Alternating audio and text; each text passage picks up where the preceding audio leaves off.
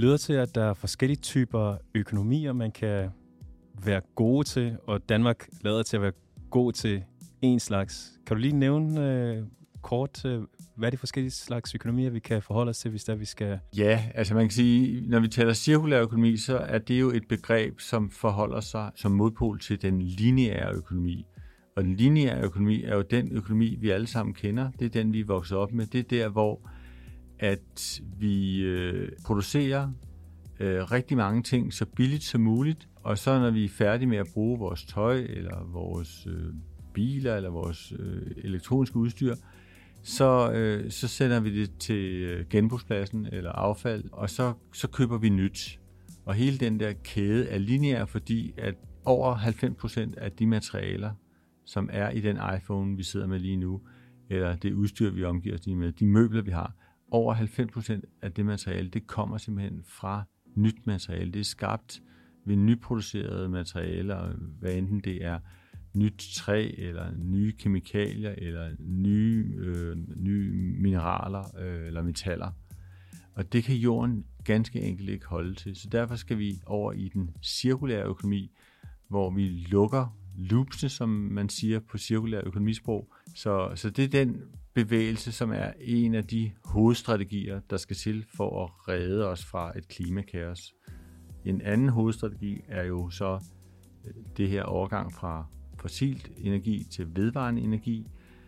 Og den tredje strategi er så at arbejde målrettet for at genoprette øh, naturens ressourcer og øh, biodiversiteten, fordi lige nu udpiner vi faktisk jordens øh, kan man sige, landbrugsarealer og øh, hav og, og søer og altså hele det vandbaserede system på en måde, der gør, at jorden i fremtiden vil kunne producere mindre og mindre af de ting, vi skal leve af, hvad enten det er øh, fødevarer, vi dyrker på marken, eller det er fisk, vi, øh, vi lever af, eller det sådan set er, er dyr, vi opdrætter. Alle de ting her kræver jo, at der er, at der er økosystemer, som er sunde og som kan blive ved med at producere de ting, vi har brug for generation efter generation. Og det er ikke tilfældet i dag.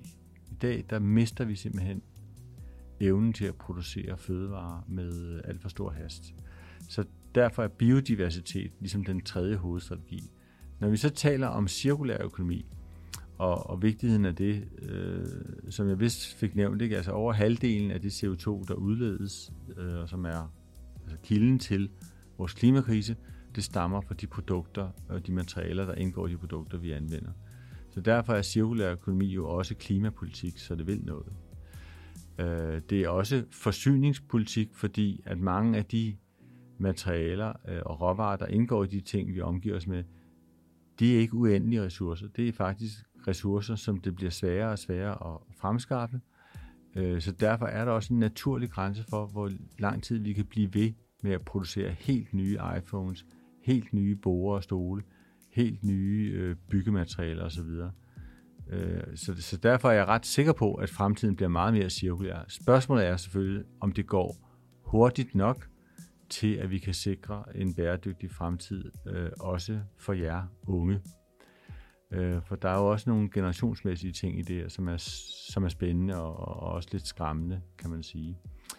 En del af den cirkulære økonomi er så det, som øh, nogen kalder den regenerative økonomi, fordi den cirkulære økonomi bliver først en rigtig vigtig og, og god strategi, hvis vi samtidig øh, kobler den her tanke på, der handler om, at når vi så dyrker fødevarer og dyrker træ til, som vi bruger i vores, i sine grad skal bruge som et byggemateriale igen, så skal vi også sørge for, at de skove og de marker og de økosystemer, vi tager vores råvarer fra, at de faktisk får det bedre og bedre og bedre. Så det er ikke nok bare at sige, at træ det er bare godt per definition. Træ er først godt, hvis du sørger for at genplante træ, øh, og samtidig sørge for, at den plantage eller den skov, du fælder de træ fra, faktisk også sådan biodiversitetsmæssigt bliver bedre og bedre, og ikke dårligere og dårligere. Det samme med den måde, vi producerer vores mad på, I dag er verdens fødevareproduktion ekstremt afhængig af kunststof, eller af, øh, hvad hedder det nu, øh, kunstgødning. Og kunstgødning er jo i stort omfang skabt eller dannet af fossilt brændsel. Der indgår rigtig meget olie øh, øh, og oliekrævende øh, kan man sige, substanser i kunstgødning. Det er derfor også kunstgødning, når prisen på olie stiger, så stiger prisen på kunstgødning også. Og der er skabt en meget øh, uheldig kobling, som vi skal have brudt, fordi vi har brug for at, øh, at, at have Øh, landbrugsarealer, som ikke er afhængige af hele tiden at få tilført kunstigt fremstillet gødning, men hvor at de lokale økosystemer er i stand til, også på den måde, de bliver dyrket på, hele tiden at forny sig selv og næringsindholdet i jorden.